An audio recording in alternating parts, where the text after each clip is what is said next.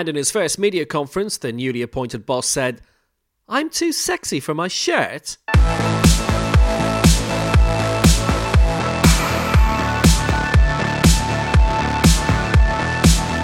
Another two countries are back playing Estonia and Hungary, with Poland, Portugal, and Denmark waiting in the wings in the next couple of weeks. Football is coming well out of lockdown. Hello again from Will Downing alongside my fellow lockdown football commentators Stefan Journey and Dimitro Julai. Mark Rodden is back with us tomorrow. Later on, we're in Tallinn with Aet Süvari on the restart of the Estonian League and the perils of covering it. A deep dive from Paris with Matt Spiro on the league on halt and France's 20 year climb back to the summit of world football. There could be a book in that. And we'll hear from Rob Palmer of Sky Sports about his commentary heroes. But first, it's the United States and Ohio to join the newest boss in the MLS. FC Cincinnati inadvertently gained massive publicity in their appointment of Jaap Stam as their new coach because the publicity shot they used was of the wrong man. Not Bruce Willis or Mark Strong or Mr. Muscle or anyone like that, but Ajax youth coach Tinus van Teunenbroek. They do look reasonably similar, close but no cigar. Just before coming to air, he's been doing his introductory press conference. It's been a video press conference because of the way things currently are on Zoom, and we've grabbed a word with him, the new coach of FC Cincinnati, Jaap Stam. Everything was was was going well. You know, yesterday uh, everybody knows, and, and, you're aiming a little bit up of, about this picture that came out. You know, so uh, you know, yesterday was a very uh, busy day. You know, it was a hard day, a lot of talking, a lot of meetings eventually. So we, we used the uh, the double ganger to do the picture for me. So eventually, uh, everybody knew and understand what we were what we were going to do. Yeah. Uh, yep. Yeah. Congratulations on your new job in Cincinnati. Um, how do you think the MLS compares strength wise with European leagues that you've played in? And of the various managers, big name coaches that you've played for, are there any traits that you feel you've inherited from them? Well, you don't want to. I think as a head coach, you don't want to copy certain managers, and, and there's there's always um, well a very positive thing as a player playing at a very high level. You're going to be working with like very uh, big managers and, and well-known managers all over the world that won a lot of trophies as well. Uh, so you try to think about when you go into management yourself, into coaching yourself, you try to think about that these head coaches that you've been working with and how they approach certain situations, what they do, have done in certain situations, how they've been playing in certain situations. But I think it's important for myself as a head coach that you, that you stay close to yourself and what you want to achieve eventually uh, with your uh, with your squad, uh, with the roster to eventually uh, get the get the results. So. Um, you know, I've, I've, of course, sometimes you're thinking back at certain managers like Sir Alex Ferguson or Ancelotti's, uh, you know, or Van Gaal's, or whatever. But I think I've got my own idea about uh, you know um, managing uh, a certain team, uh, which I'm very confident in, and, and, which I think can be very successful. Um, comparing the MLS to certain leagues in, uh, in, in, in Europe, I think if you look at the ability of, of players individually in the MLS and, and also at the teams, the, certain teams in uh, in the MLS, I think it's a very strong league and. Um, I wouldn't say that uh, they can like straight away can compete with like uh, like Spain or maybe the Premier League, but uh, I think they're, they're, they're close. And and uh, if you look at the interest of every manager and and also the players, that a lot of players want to play in the MLS. So I think it's going to be growing and growing and getting stronger and stronger every season. So that makes it very interesting. What would you consider, with it being a young club going into a new stadium, what would you consider to be success on the pitch for this season? For this season? Well, it's always, you need to be careful in answering these questions, of course, because people stick to it when you say certain things. You know, but um, if, if we spoke about the roster. Uh, we, have we've, we've seen the last uh, two games. You know, they were unlucky at certain times in these games as well. Um, there's a lot of ability within within the roster if you're looking at the plays individually. And for myself now, it's very important to make that ideal combination of players uh, during games as well. So they, they're going to be successful. Everybody understands their role, their part, in what they need to do, and what I expect from them on the pitch, but also in what they feel comfortable in doing, of course, which is very important as well for the players. So. Um, you know, so there, there's still a lot of games to be played, and um, and we can we can still make a lot of steps. There's a lot of uh, competition within the league, but um, you know, I'm not going to say we got we need to be there, but um, I'm sure we, get, we can we can make big steps uh, this season. A new challenge then for Jaap Stam, his first venture into the United States. The full media conference is on fccincinnati.com and the club Facebook page. Stefan, you've been covering MLS for a long time. Quite a challenge for him. And now 13 of the 26 clubs of overseas bosses. Well, it's going to be a very challenging time for um. He's coming with uh, it was uh, one of his assistants he had with him at the Zwolle and Feyenoord. Clearly, it's going to be uh, difficult for Jaap Stam after two uh, difficult spell at Feyenoord and Zwolle. I know he did quite well at uh, Reading, but but so far he's, he has been struggling uh, to put a stamp on the team. And the uh, general manager for Cincinnati is a Dutch guy, Gerard Nijkamp. He definitely facilitated uh, the signing of Jaap Stam he was definitely uh, you know on the list for a while, and uh, so no surprises at the club. But it's going to be very very challenging. Even though it's got the backup of Gerard Nijkamp, he's coming with Saïd Bakkati, who had the same experience at PEC Zwolle and Feyenoord, bad experiences. And there's two coaches, Yoann Damet, a French guy, who was interim manager last season, uh, will stay on the staff, and Ivar van Dinteren.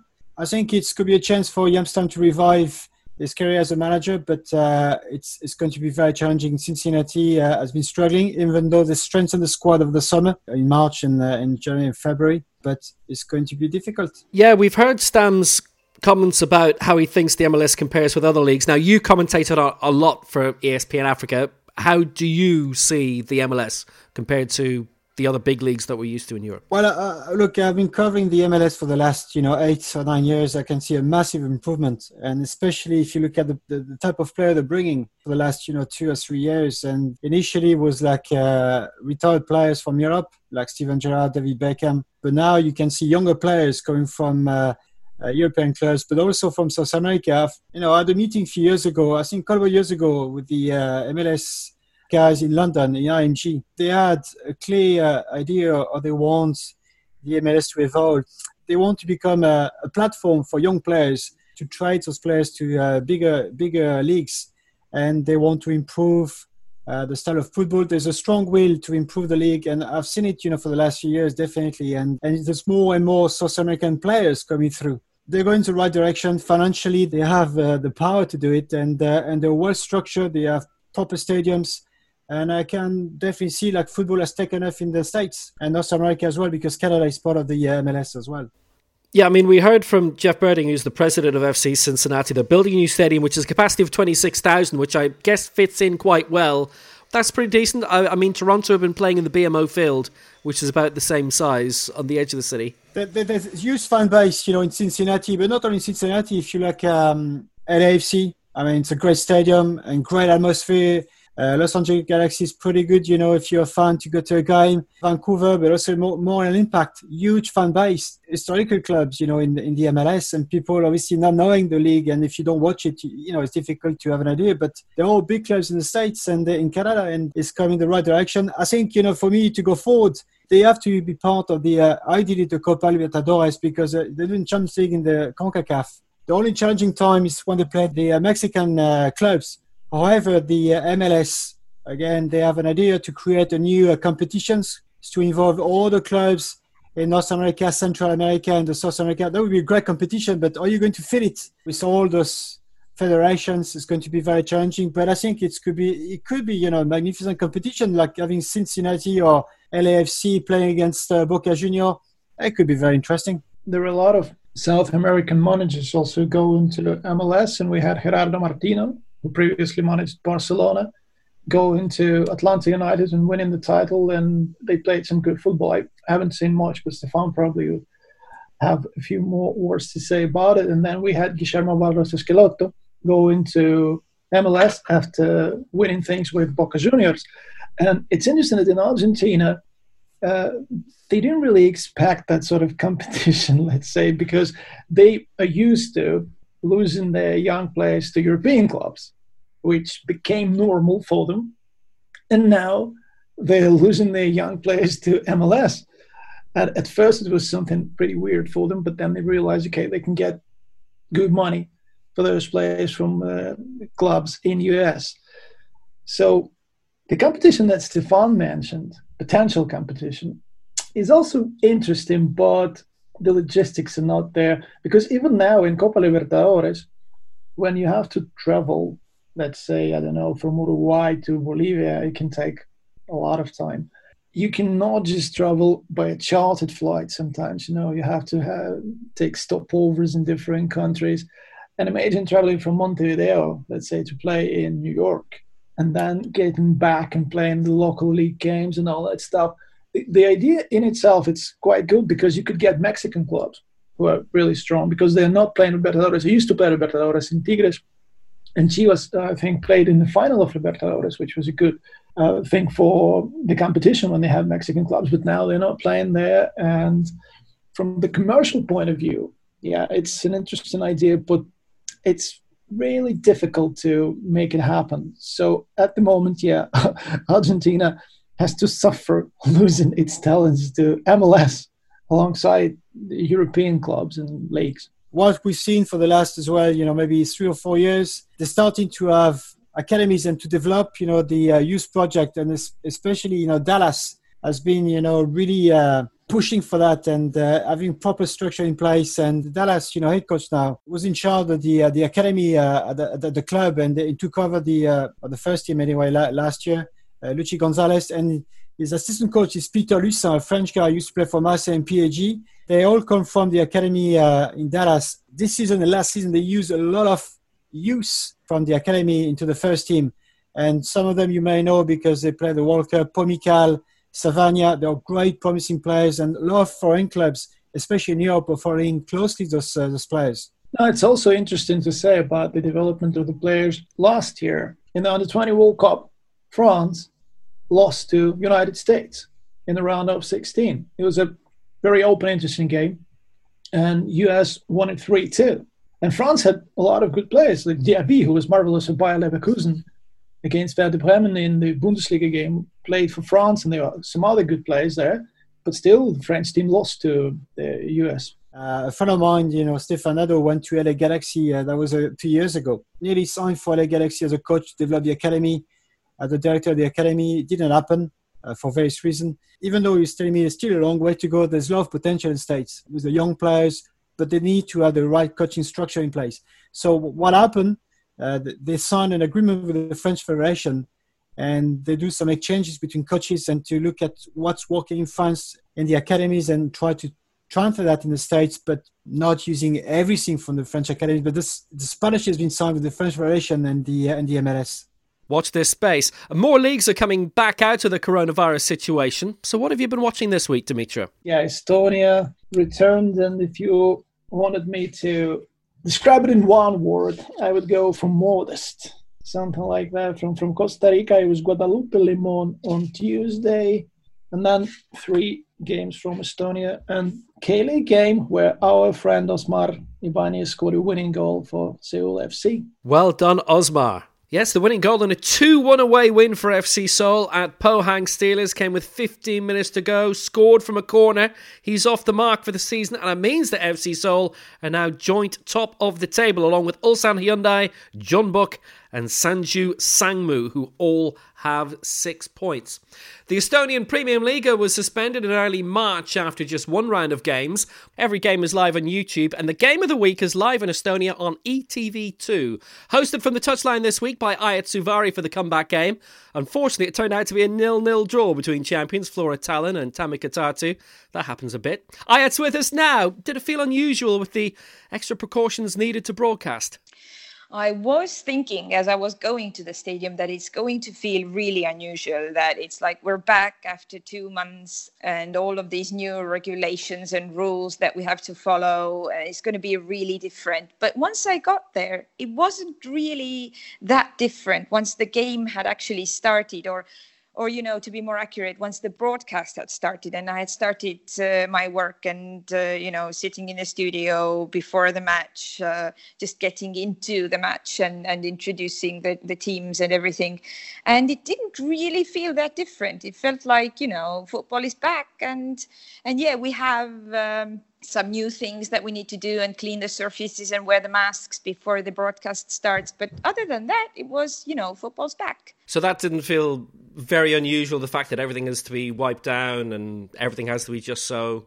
I think it's just the new reality. I think we just have to get used to that. And, you know, it's a small price to pay for, you know, to be able to watch football again uh, live and, and enjoy the excitement of it.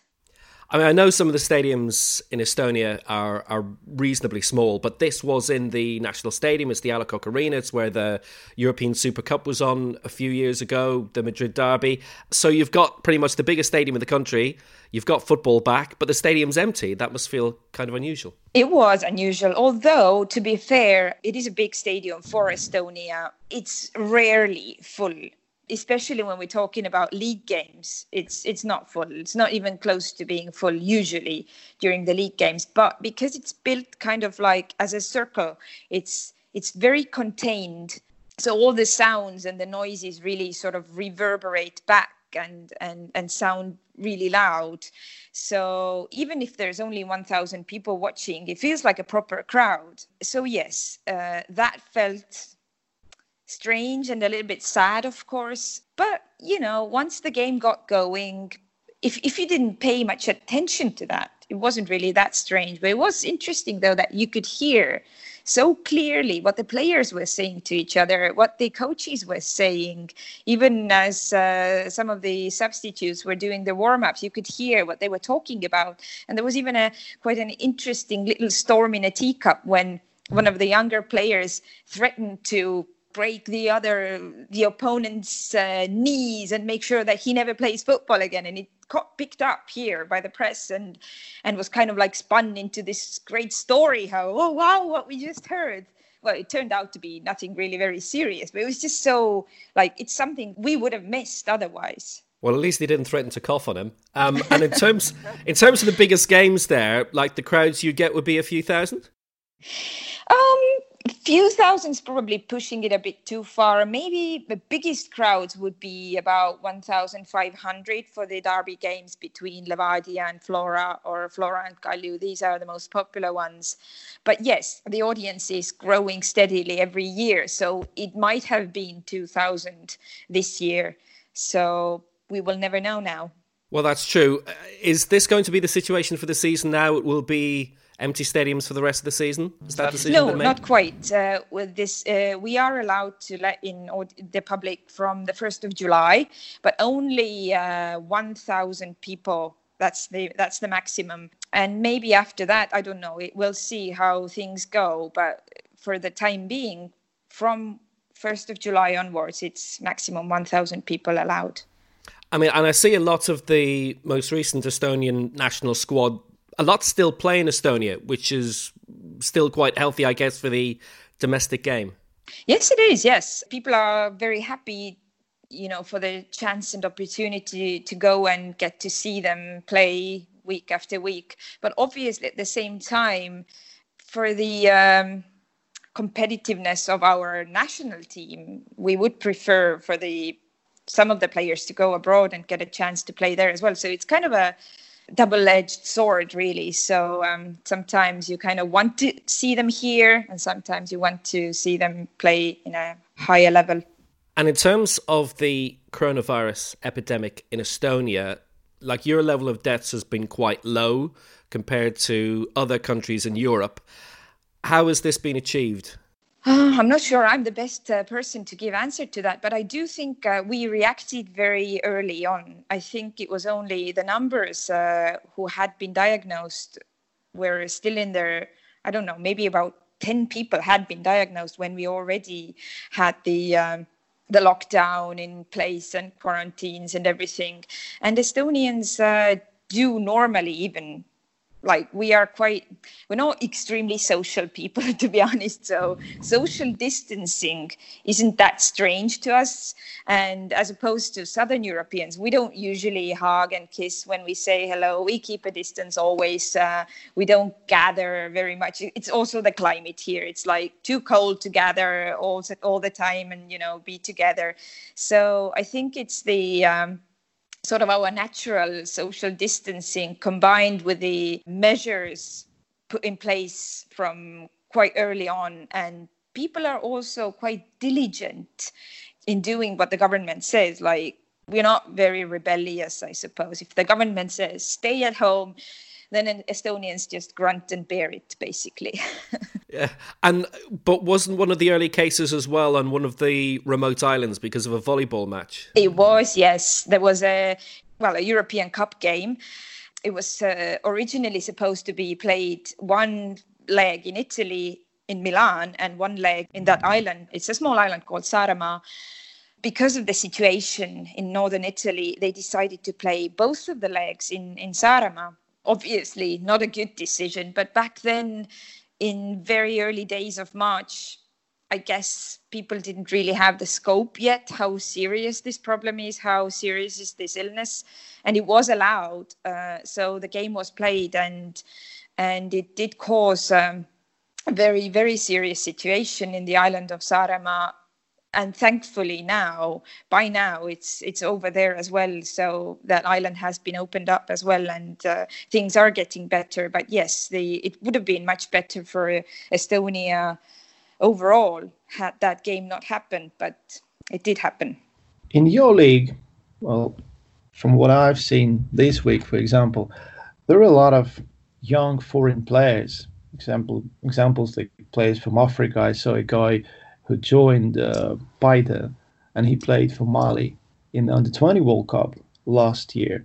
So, is there any sort of, let's say, network of agents bringing all those young players to Estonia? So, that would be their first European experience. So, they then can go on and probably make money for the clubs and, of course, for, for the agents. Yes, I think so. Yes, there are a couple of agents who work with uh, agents in Africa or agents in Europe who have contacts in Africa. And Paide has been one of the success stories. They have brought in African players before. Like last year, they brought in a very good player called Alassane Jatta, and he has now moved on. I think he only spent uh, half a season here. He was really, really good. And then he moved on to. Uh, I'm not sure. I think it was Sweden, perhaps Norway. And I think because of those success stories that we've had, a couple of really good players have come, uh, that has encouraged the agents and uh, and the clubs to trust that network, I suppose.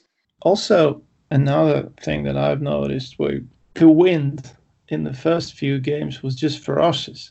So, so I, I just remembered how Marcello Lippi uh, was visiting Scotland, I think, and he said I just don't really understand how you can teach kids anything with this wind. So I, was just wondering also when a kid, for example, wants to play football in Estonia, how does it start uh, for him? Do, do, do his parents pay any fees for the club, or is it just free for a kid to come in and start playing football? And uh, what kind of coaching he could get at this early age? It's quite often that the coaches from youth clubs go to uh, nursery schools and kindergartens to not specifically football training, but just to kind of like once a week they get together the children and they say you know we'll play and they play with a softball and it's not like really a proper football training or anything but it's more like a game. And that kind of introduces children to football and makes them like it, I suppose, and also helps parents to decide whether that's what uh, they want their children to do once they're six or seven years old and are sort of like going to school and, and picking their first trainings or um, you know you know what they want to do. And also it gives coaches a chance to maybe already start weeding out the kids who show any kind of potential or at least interest. So that's one thing that they do. But yeah, usually it's parents. Uh, just bring their kids to clubs. All of the clubs here have their own youth systems, uh, not exactly academies, but sort of youth leagues and youth clubs and they all have uh, youth trainers youth coaches and it's not free you have to pay a monthly fee, but it's not very expensive. And usually the municipal system gives you some kind of subsidy towards it. Or like if you have three children, you only have to pay for one to go and, and the others can join free. Or sometimes it's something like that. So it's not expensive and you basically you have to pay something for any kind of uh, extracurricular activities that your kids want to do be it sports or art or, or whatever and when it comes to sports then i think uh, football is probably one of the cheapest ones because you know you don't have to pay any kind of extra equipment. I can't imagine what it would be like for equestrian sports, for example, or rally driving, which is uh, massively popular here. You mentioned that the biggest crowd you might get at the league game is a thousand and a half. I'm just wondering, uh, former players like Mart Poom or Konstantin Vassiljev, when they just walk around Tallinn, do they recognize? Yes. recognize people say, "Oh, yeah, that's the greatest player we've ever had." They are definitely recognized, but they can also walk around. Like I said, Estonians are sort of like not very social. Like they stare a lot, but they don't really go and talk. Sometimes they might say, "Oh, can I take a picture with you?" But it's not like it's nothing like you can't compare it to Britain or Ireland. It's it's nothing like that. I have lived in Scotland for a couple of years, so yeah. I mean, the it's just so different the way superstars are seen here and they're seen, you know, in Britain and Ireland. It's it's massively different, and here people are just kind of like reserved I suppose. So they can walk around, but they are very popular and very loved here as well. I think in Scotland, if you would meet uh, anyone playing for the national team now, people wouldn't even bother talking to them. With how successful the team is. Yes. I spoke to some of the colleagues back home, and there were some Ukrainian players, uh, and managers also uh, worked in Estonia do you know if there is any influence from the so-called black markets on betting patterns and all that in the local league games? Because they had some rumors, let's say, in some of the games. Yes, we've definitely had it in the past. Maybe five years ago, maybe maybe even a bit less. There was talks about so-called Lithuanian mafia, kind of like there are guys in Lithuania who phone their counterparts like the peers here and they talk to them and they want to get them involved in uh, stuff like that. And of course, there have been games uh, over the past 10 years, let's say, I think about five or six games where the manipulation has been uh, caught.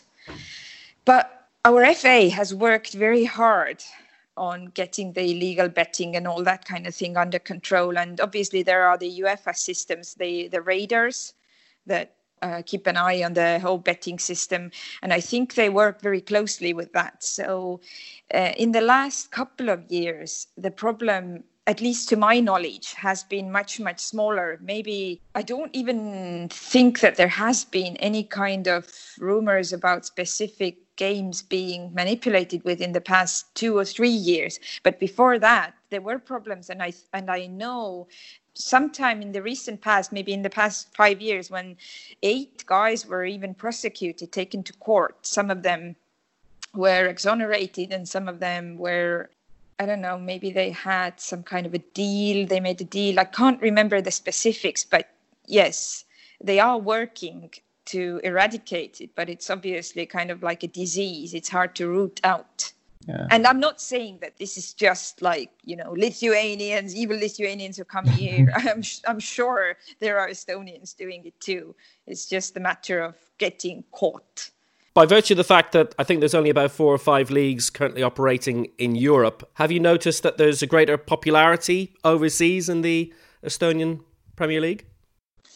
Yes, as I'm interviewed by by an Irish uh, podcast at the moment, then definitely yes. But also, uh, there has been interest in uh, I don't know specifically what countries, but some countries have been interested in buying the, the rights to show uh, our league. And also, I've noticed that the journalists have reported on what's happening and probably were watching uh, the broadcast on Wednesday and the, the other ones on Tuesday as well. Although I don't know specific numbers yet, how, how high the numbers went up. But uh, I think there has been interest which is good for us. But I'm just hoping that uh, we can offer all these uh, football hungry Europeans at least some kind of a respite while this is going on.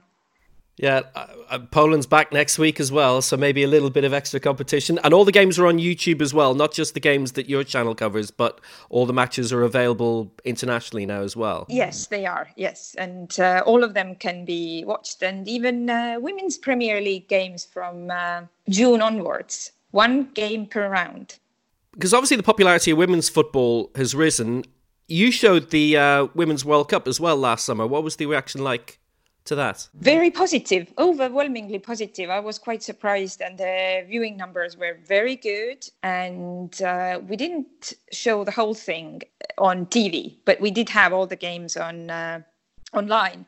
Yeah, uh, I think people are getting more and more into the idea that women can play in a in a high level as well, and, and the competitiveness, the um, the strength behind it. It's uh, it's all good. So uh, there's hope. And I have to ask you about the men's national team as well, because there was only one point gained from the qualifying campaign for Euro 2020. And I mean, you look at some of the players you've got right now Klavan at Cagliari, who had a bit of time in England, Henrik Ojamaa, Awidzu Wudge, Henri Anier, who's in the Netherlands, Erik Sorga, who's in the United States. So, what was it that sort of went wrong over the past couple of years? We've had some changes, like some of the older players have sort of retired now. Some of the younger players have come up. It doesn't all gel that well. I'm not entirely sure what the reason is, but after our success with in 2011 when uh, when we play, famously played Ireland and lost, uh, I think things started to go a bit downhill because maybe in the beginning we were sort of laying on the laurels a bit and thinking like, oh, we can do this now, but it actually requires work and development all the time. Like I said, some of the players retired. Some of our best players had problems, like uh, Ragnar Klavan was injured quite often. Uh, he had the club commitments, which took quite a toll on him, and he wasn't always available to play. Konstantin Vasiljev had problems in Poland, uh, so he didn't get like a regular playing time there. And then I think just like tiny things it was kind of like a butterfly effect. One thing happened then another thing. Things kind of unraveled. Then we had a new coach uh, a completely new coach from sweden who perhaps didn't know all the players and the the local because our players had gotten so used to playing under this estonian coach Tarmo Rüütli and then this new coach came and just things didn't work out. And one thing started unraveling and then another thing and it was kind of like before we knew it it had all deteriorated to a point where it was kind of like hard to to get back up again. And then obviously had quite a hard group as well with with Netherlands and uh, Germany. And and yeah Estonians were bitterly disappointed in in that group uh, and in the results. But hopefully things will go back up again because that's that's what happens in football. It's like you have these ups and downs and once you're down the only way back is up I suppose Mm. And uh, I mean, as you say, even though the league gets maybe 1500 2000 at the games i mean i've been at a couple of estonia home games and like your stadium is full. So it has it has a really good following. It has yes. Yeah. The uh, national team is popular and uh, and loved and people are behind it even when we're not doing that well which is a good sign. We had quite high hopes about this year now hoping with a nations league and because there you get to play like teams that are on your level and you get to win which is a big boost for your you know the the whole mental side. Because it's i i can imagine it can be so disheartening to lose 0-8 it's just one of these things that can just sort of like draw the joy out of it. But yeah before the coronavirus hit we had such high hopes for this year for uh, the Baltic tournament and for the Nations League. But now, I don't know what's going to happen if we even get to play this year. Aet Süvari of ETV in Estonia, thank you. And no football in France at the moment, of course, as the season has been brought to an early halt. We're going to do a special edition on French football next time around with Ligue 1 World Feed commentator Matt Spiro. He does the official Ligue 1 podcast Le Beau Jeu, and there's a book coming out soon in the renaissance of French football. Sacre Bleu from Zidane to Mbappe, a football journey. Uh, the shutdown in France, Matt, how's that being viewed overall? Um, hi, Will. It's been viewed sort of yeah, a, a, little bit like in other countries, I think, insofar as people don't think the instructions have been that clear. The government's come in for a lot of criticism. There have been lies about the fact that nobody needed to wear masks, and actually they didn't have masks in France initially, and that was why they were saying that. So yeah, there's been the usual sort of um, discussion and, and and controversy. It's been stricter actually here, certainly than in the UK, where my family are, where um, you know you can basically go out without being checked all the time. Because here in France, we've had to fill out um, an authorization form every time we want to go out, even you know to to walk the dog or to go and to go and buy some bread or something. But um, yeah, look, we've got through it in some respects because the lockdown's been eased 10 days ago and um, my kids have sort of started going back to school only sort of one or two days a week. But uh, yeah it's been it's, it's been a very strange period and we also know that the football was stopped very quickly. So we haven't had so much the debate when is the league going to start again? Because as soon as um, the prime minister said there's going to be no sport until september the french league had an emergency meeting and they said well listen we're we're we're stopping the season now uh, we're going to give the title to PSG. We're going to work everything out on a points per game basis. And uh, yeah, two teams have been relegated. There's been a lot of arguing, but there's been no yeah debate about when the league is going to start because it is not going to restart. And was there general unhappiness or acceptance that that was it? The league's called. We're done. I think initially, uh, of course, and it, there was you know anger, particularly from the two teams that were relegated. Um, but I think initially, generally, people accepted it. And then the longer we've gone on and the more um, people have been hearing about other leagues, and you know, obviously the Bundesliga starting, and uh, we've had different clubs taking legal action a- against the league, and we've had Lyon um, and their president Jean-Michel Aulas, who is very outspoken and also very powerful in the French game, taking legal action and um, still sort of campaigning for the league to restart. You know, saying it's not too late, we can you know change change our mind. So I think in more recent days, people have thought, well, hang on, maybe it was a bit hasty. Maybe we should have waited a couple of weeks, looked into all the different possibilities. But yeah, I mean, the main thing, to be honest, Will, in France, I think it's similar in a lot of countries. You know, the, the finances are driving these decisions. Then in France, I've got a new TV deal starting in August with, with Mediapro, who've come in, and uh, the new French domestic deal is going to be absolutely huge. It's more than a billion euros. First time it's gone that high. And I think the French league decided they needed to be, or they needed just to make sure there was no way Mediapro could back out of this deal. If you know, if for example they said we're going to try and play finish this season and we might have to push next season back to January, you know that might be giving them a chance to say, well, hang on, we're not going to give you this money, and then French football would have been, you know, in enormous trouble. It's already in big trouble, but yeah, if, if that TV deal fell through, it would be the end for a lot of clubs, I think. By the way, how much of a surprise was it that Mediapro came in to, to launch a new channel because they are known as a global distributor and not, you know, an outlet to watch? Very surprising. Um, it was surprising that the deal was that lucrative. Like I said, over over a billion. I think the last deal was just under seven hundred million. So it's a massive increase at a time when Ligue 1, you know, I wouldn't say it wouldn't warrant a massive increase, but there's not been a lot of suspense, you know, in terms of PSG just walking the, the league title of the last couple of years. So it was a big surprise. Um, and the fact that Mediapro, um, yeah, came in, not even a French company, um, and and and have put this money in. There, there, there was surprise. There were also reports about how Mediapro had been talking to Serie A and that Serie A had done their due diligence and decided that they didn't want to go with Mediapro because they, they weren't convinced about the financial guarantee. So there was concern in France, particularly because Mediapro have taken quite a lot of time. They've been leaving it quite late to sort of set up their channel. So people have still been thinking, well, hang on, are they, you know, they're not going to sort of walk out on us at the last minute, are they? But they are finally sort of getting things set up now. Sort of the timing is quite bad for a number of elements. Um, is it a good time to bring a book out? Obviously, it it was taking a long time to write and to you know go through the various drafts and so on, and then this happens.